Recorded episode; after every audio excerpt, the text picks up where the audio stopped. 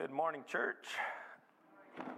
What a blessing it is to uh, gather together in the presence of the Lord this morning in the name of His Son, Jesus Christ. Many of you probably heard also this week that Pastor Charles Stanley passed away, passed on to his eternal home in heaven. I know many of you, um, as well as myself, have been blessed by his ministry through the years. And uh, his son, Andy Stanley, is now a pastor as well. But uh, I think Pastor T.D. Jakes said it well this week when he said this. He said, Without question, there are people waiting for Charles Stanley in heaven who are there because of his ministry. And uh, that was well said, and hopefully that can be said of all of us uh, as well someday when we arrive there. This morning, we're starting something that I hope to do a little bit more of in the future and that is to take a person or character in the Bible and learn more about their life, their ministry, their example, and maybe how we too today can apply some of those lessons and examples to our lives uh, even today. And, uh, you know, with various people in the Bible that we could look at, there are a lot of good things, but there are also some bad decisions that are made in there and so it's always good for us to think about those and uh, as a way to avoid them in our life. And so we're looking at the life of David these next two Sundays. I'm trying to cover 500 years of uh, Anabaptist Mennonite history over in the Christian education class and trying to, cut, uh, trying to cover David's life in two Sundays. So um, I don't know, maybe I've bitten off more than I can chew in both of those cases, but uh, we will see if we can at least get a grasp on David's life and some of the lessons that we can learn from him. So let's turn together in the Bibles to the book of 1 Samuel. 1st and 2nd Samuel is where much of the story of David takes place. While you're finding that, I ran across a funny social media meme this week instead of sharing uh, funny stories sometimes, I think I might share some of these memes that I run across because some of them make me laugh and are just uh, pretty creative. Anyway, this one this week that I saw said this These two atoms were eating at a restaurant, and suddenly one says to another, I've just lost my electrons. Are you sure? asked the other. Yes, replied the first atom. I'm positive. Uh, so, yeah. All right, the life of David, part one. Here, um, over these past se- uh, six months or so, I have been reading different biographies and novels, even about the life of David. And uh, while I've always said that the life of Joseph in the Old Testament is really my favorite uh, story, I think the life of David is one that is very important for us as how it relates to the coming of our Savior, Jesus Christ. Because in Matthew, the first chapter, David, of course, is a key part of that genealogy of Jesus. And uh, today's message is titled The Traveling Shepherd, which is really what David's life is like in these early years of tending sheep for his dad and he's also trying to hide from King Saul. We're going to get there in a bit. But it all begins as the prophet Samuel is told by the Lord to go to Jesse in Bethlehem. And the reason was because the Lord has chosen one of his sons to become the next king of Israel. So let's read verses 1 through 13 of 1 Samuel 16 to see how this unfolds. The Lord said to Samuel, How long will you mourn for Saul, since I have rejected him as king over Israel? Fill your horn with oil and be on your way. I'm sending you to Jesse of Bethlehem. I've chosen one of his sons to be king. But Samuel said, How can I go? If Saul hears about it, he will kill me. The Lord said, Take a heifer with you and say, I have come to sacrifice to the Lord. Invite Jesse to the sacrifice, and I will show you what to do. You are to anoint for me the one I indicate. Samuel did what the Lord said, And when he arrived at Bethlehem, the elders of the town trembled when they met him. They asked, Do you come in peace? Samuel replied, Yes, in peace. I've come to sacrifice to the Lord. Consecrate yourselves and come to the sacrifice with me. Then he consecrated Jesse and his sons and invited them to the sacrifice. When they arrived, Samuel saw Eliab and thought, Surely the Lord's anointed stands here before the Lord. But the Lord said to Samuel, Do not consider his appearance or his height, for I have rejected him. The Lord does not look at the things people look at. People look at the outward appearance, but the Lord looks at the heart. Then Jesse called Abinadab and had him pass in front of Samuel. But Samuel said, The Lord has not chosen this one either. Jesse then had Shammah pass by. But Samuel said, Nor has the Lord chosen this one. Jesse had seven of his sons pass before Samuel, but Samuel said to him, The Lord has not chosen these. And so he asked Jesse, Are these all the sons that you have? Well, they're still the youngest, Jesse answered. He is tending the sheep. Samuel said, Send for him.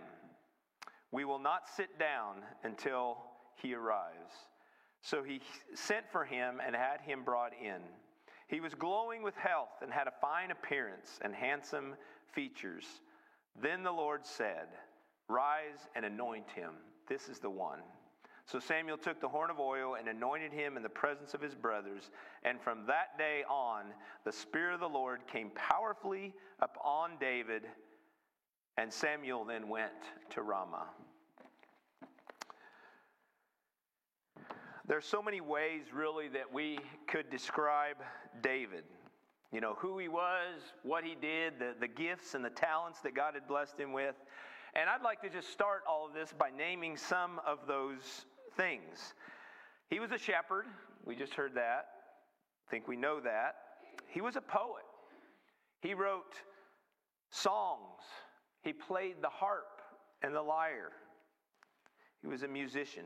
He was a warrior. He was a leader. He was a king of Israel. But as I said, most importantly, in all of that, he was an ancestor of Jesus Christ, our Savior. God said that David was a man after his own heart. But David also had his faults.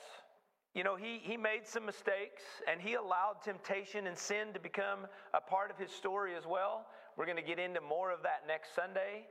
Um, but those are the things that make David human, you know, just like the rest of us. And it also gives us lessons that we can learn from his life. We're going to touch on some of those things today, as I said, and then next Sunday, I hope you'll be here. We'll, we'll complete uh, the story of David. But as it begins here in this 16th chapter, he's out in the field. He's, you know, 8 to 12 years old, maybe. He's minding his own business. And he's basically doing what his dad told him to do go out and watch over the sheep, uh, the family's herd of, of sheep. When I was in Israel 10 years ago, I still saw some shepherds who were out in the fields watching their, their sheep. And so um, this maybe is you know not as common in today's world as it was back in the days of David, but it is still happening and still does happen in the Middle East. I took these two pictures when I was there 10 years ago as an example of that. There's some goats and other things mixed in there.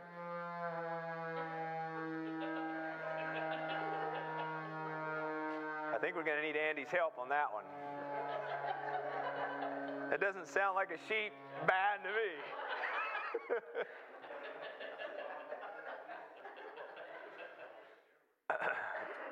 that was an interesting sound, I will say that. Who knows how the closing song? oh, shoot. But anyway, there are some modern shepherds today in the Middle East. Um, and some of them, as you can see in that picture, are still close to the age of David, that David would have been in this passage. But as David watches the sheep, he gets this call to come and to meet with Samuel. And it says in verse 12 that he was glowing with health and he had a fine appearance and he was handsome. He had handsome features.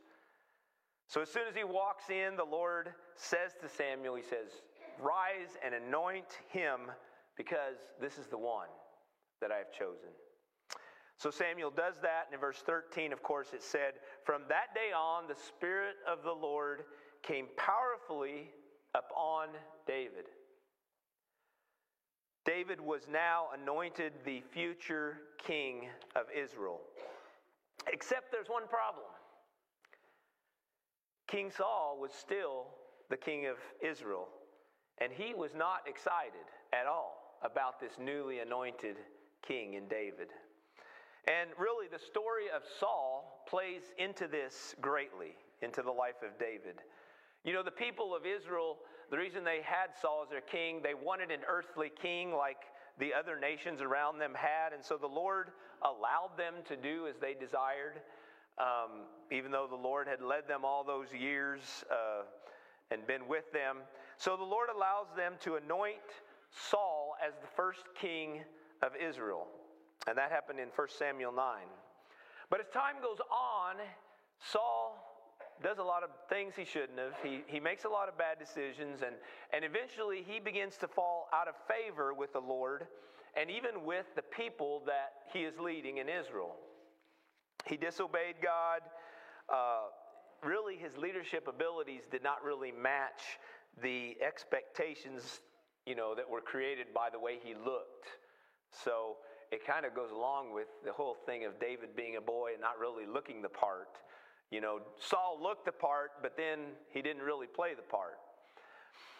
He was impulsive, he was jealous, and all of those things lead to this big, long standoff between him and David over the course of a long period of years as David begins to get older. But before we get to that standoff, there's another very important story that happened. Perhaps you all have heard of it before. It involves the younger David and this large Philistine giant named Goliath. The Philistine army was always looking uh, to attack Israel and to attack King Saul's army. And on one occasion, they, they put this uh, nine foot giant named Goliath on the front lines and they challenged any of the Israeli side to come out and to fight him. Well, no one dared. Until David was asked to go and deliver some food items to his brothers out on the front line. And he heard the taunts of Goliath. And from that, we have the story of David and Goliath. And uh, Larry Kaufman is going to come up, and if you would, Larry, and read a portion of that story for us from 1 Samuel 17, verses 45 to 50.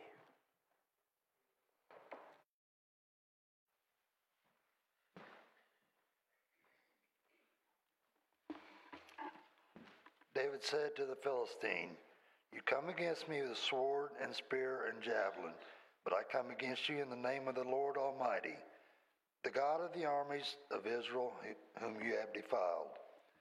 This day the Lord will deliver, deliver you into my hands, and I will strike you down and cut off your head.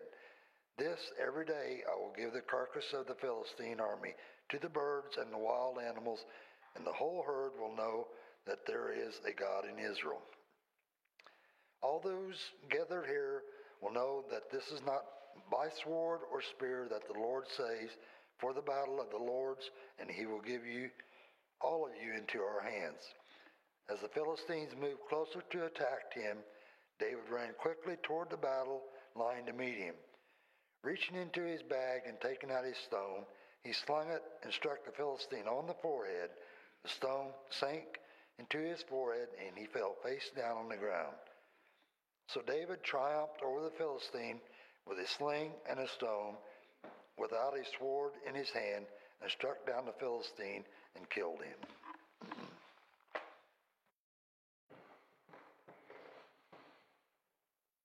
Thank you, Larry.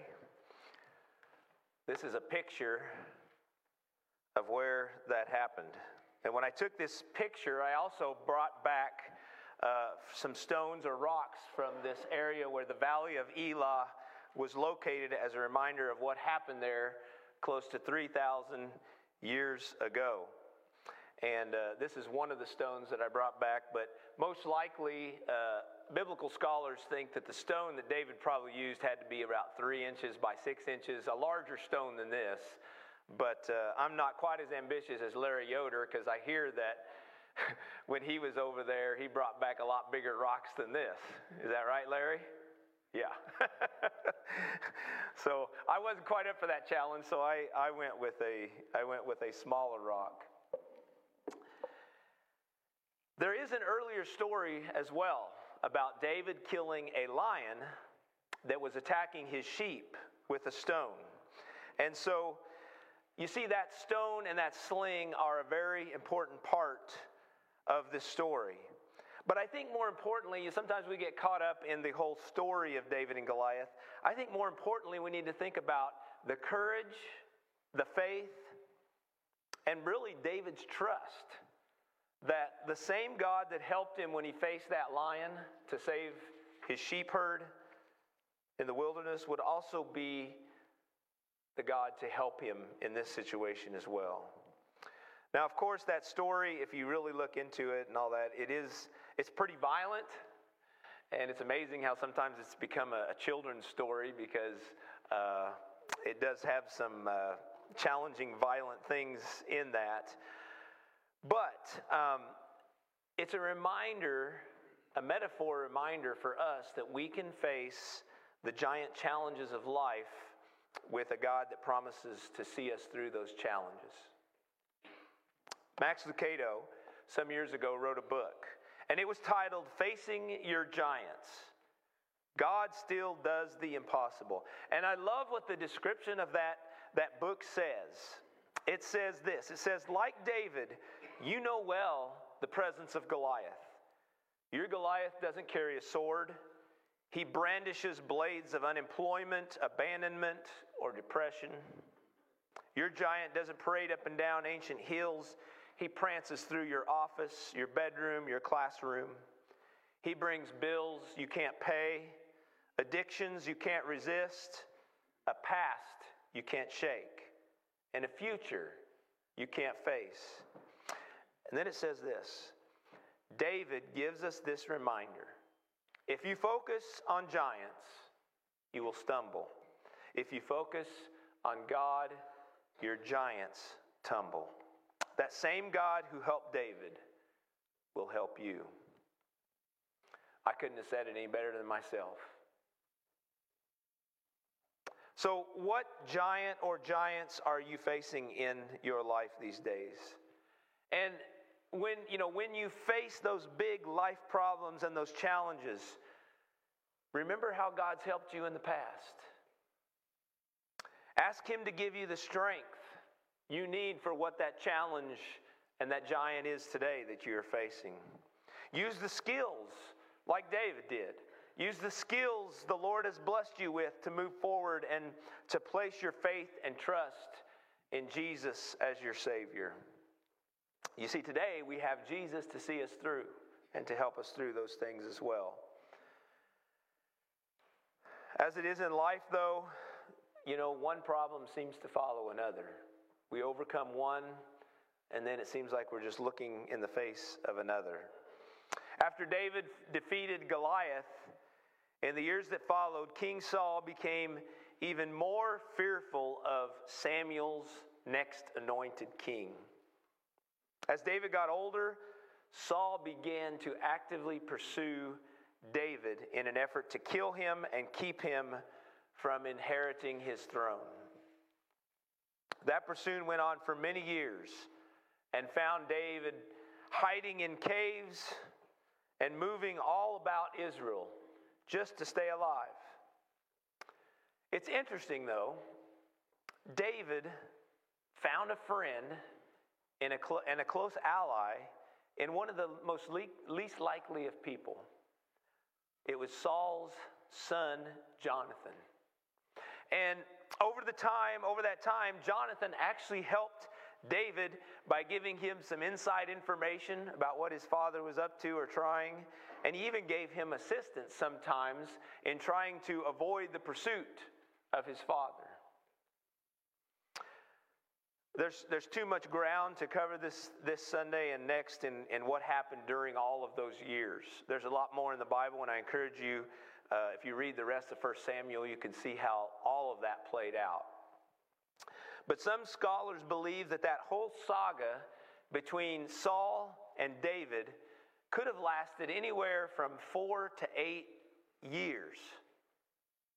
And, you know, we, we do know that it is in uh, 2 Samuel 5, it says that David became the king of Israel at the age of 30. And so, most likely, it was during his 20s that David was, uh, that all of that was, was taking place. And the patience, the, the stamina that David had during those years is just really remarkable if you read that whole story. I mean, remember, Samuel anointed him the next king of Israel at the age of maybe 10 or so. And it wasn't until the age of 30 that it actually became a reality. And so, you know, most of those years between were not easy years for David. He was a shepherd on the run, a, shepherd traveling to the far ends of the country in order to stay alive. You can see some of the some of the journeys during those years there. Um, but here is another remarkable thing about that.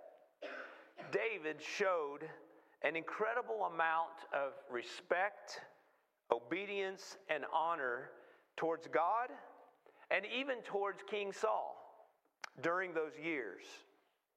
He had many opportunities to take Saul out and just to end all of that. Even some of his closest commanders during that whole time encouraged him to do that. Just take Saul out, he's right there. Just end this. And that leads to our next passage this morning. David and his men are staying in the far reaches of one of their caves when Saul and his men come walking by. And uh, Dory is going to come and read 1 Samuel 24, 1 through 7 for us. And as she reads this, listen to what David says to his, his men.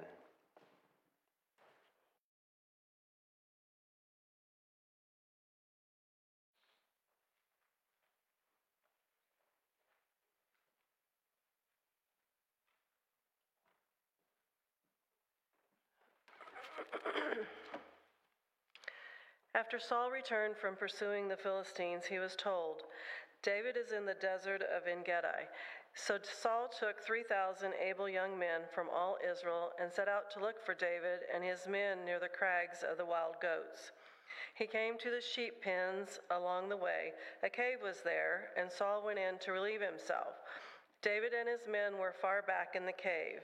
The men said, This is the, this is the day the Lord spoke of when he said to you, I will give your enemy into your hands for you to deal with as you wish. Then David crept up unnoticed and cut off a corner of Saul's robe. Afterward, David was conscience stricken for having cut off a corner of his robe. He said to his men, The Lord forbid that I should do such a thing to my master, the Lord's anointed, or lay my hand on him, for he is the anointed of the Lord. With these words, David sharply rebuked his men and did not allow them to attack Saul. And Saul left the cave and went his way.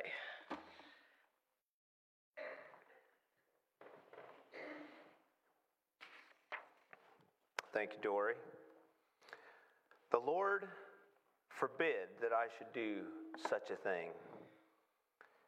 The character and the integrity of David there is, is really just unreal. You know, Saul was right there, and yet he would not take him out because he was the Lord's anointed king at that time. Few verses after that, Saul left the cave, and he must have been some distance away, but David calls out and he shows him the piece of Saul's robe that he had cut off while Saul was sleeping. just to show Saul that he was right there and he could have, he could have done that. That close call and others during that 10 year or so period shows the respect that David had for God and for the Lord's sovereignty over the Israelite people. Instead of taking things into his own hands, he relied and trusted in God to move within his will and within his timing. And that's another great lesson for us today. How often do we lack the patience and the perseverance to let things develop in God's timing instead of our own? If you, uh, if you watched the video that I shared on, on Facebook page and sent out in the email this past week, you see there how many of the Psalms were written by David throughout all of these things that, that he experienced. You can sense his loyalty and his trust in God, but you know, in many of those Psalms, you can also sense the frustration he has at times. Or sometimes his impatience does come through. I mean, he was very human, just like all of us. And he says, How long, O Lord? Another place he says, Why is this happening, Lord? What are you trying to show me here, Lord? Another psalm says. I mean, you know, David had so many of those same feelings that we have in life. But he remained obedient to God, even in all of his questions, in all of his ponderings, in all of his waitings. He remained obedient to God. And as we think about all of this that happened to him, you know, we think of Psalm 23. We heard that in the, the video earlier, but we know it so well. The Lord is my shepherd. I lack nothing. He guides me and even walks with me through the darkest valley. I will fear no evil, for you are with me. And then, after all those times of waiting and asking how long, it's in Psalm 34 that David writes this. He says, I sought the Lord, and he answered me. He delivered me from all my fears. The lesson for us here is that patience and perseverance and faithfulness are a very important part of building our faith and our trust in the Lord. That person or that thing that you have prayed over or prayed for for years and it still has not come to pass, David would say, Keep praying, keep the faith. This is why Jesus in the New Testament told the parable of the persistent widow in Luke 18. She kept going back to the judge over and over until the judge finally answered her request. And in Luke 18:1 it says this. Jesus told his disciples this parable to show them that they should always pray and not give up. We hear so many of those prayers and petitions through the poetry of David in the Psalms. It's like he, you know, it's like he's telling us over and over, God hears you and in his time you will see him move. Sometimes it might be in a different way than what we had prayed for or or maybe even hoped for, but God will never leave us or lead us astray. And so the lesson there is, you know, if you're tempted to, to th- take things into your own hands and to, to deal with things on your own, think about David and this incredible story from the cave. Entrust it to God, give it time, and ask the Lord to handle it. In the New Testament, Jesus brought us the new covenant with his birth sacrifice, resurrection, and ascension into heaven. But as he ascended, Jesus sent the Holy Spirit to be our guide and our comforter and our source of strength in this life. Jesus promised that He would never leave us or forsake us. And that remains true to this day. The same God that was there for David is still here today for you and I. We can sing for joy because our God is with us and his love is a strong and mighty fortress for us in this life. We're going to sing that song this morning uh, as we're dismissed. But to end this first part of David's life, I'd like to share a psalm of David that gives testimony to that truth. It's Psalm 105, verses 1 through 8. This is what David says Give praise to the Lord, proclaim his name, make known among the nations what he has done.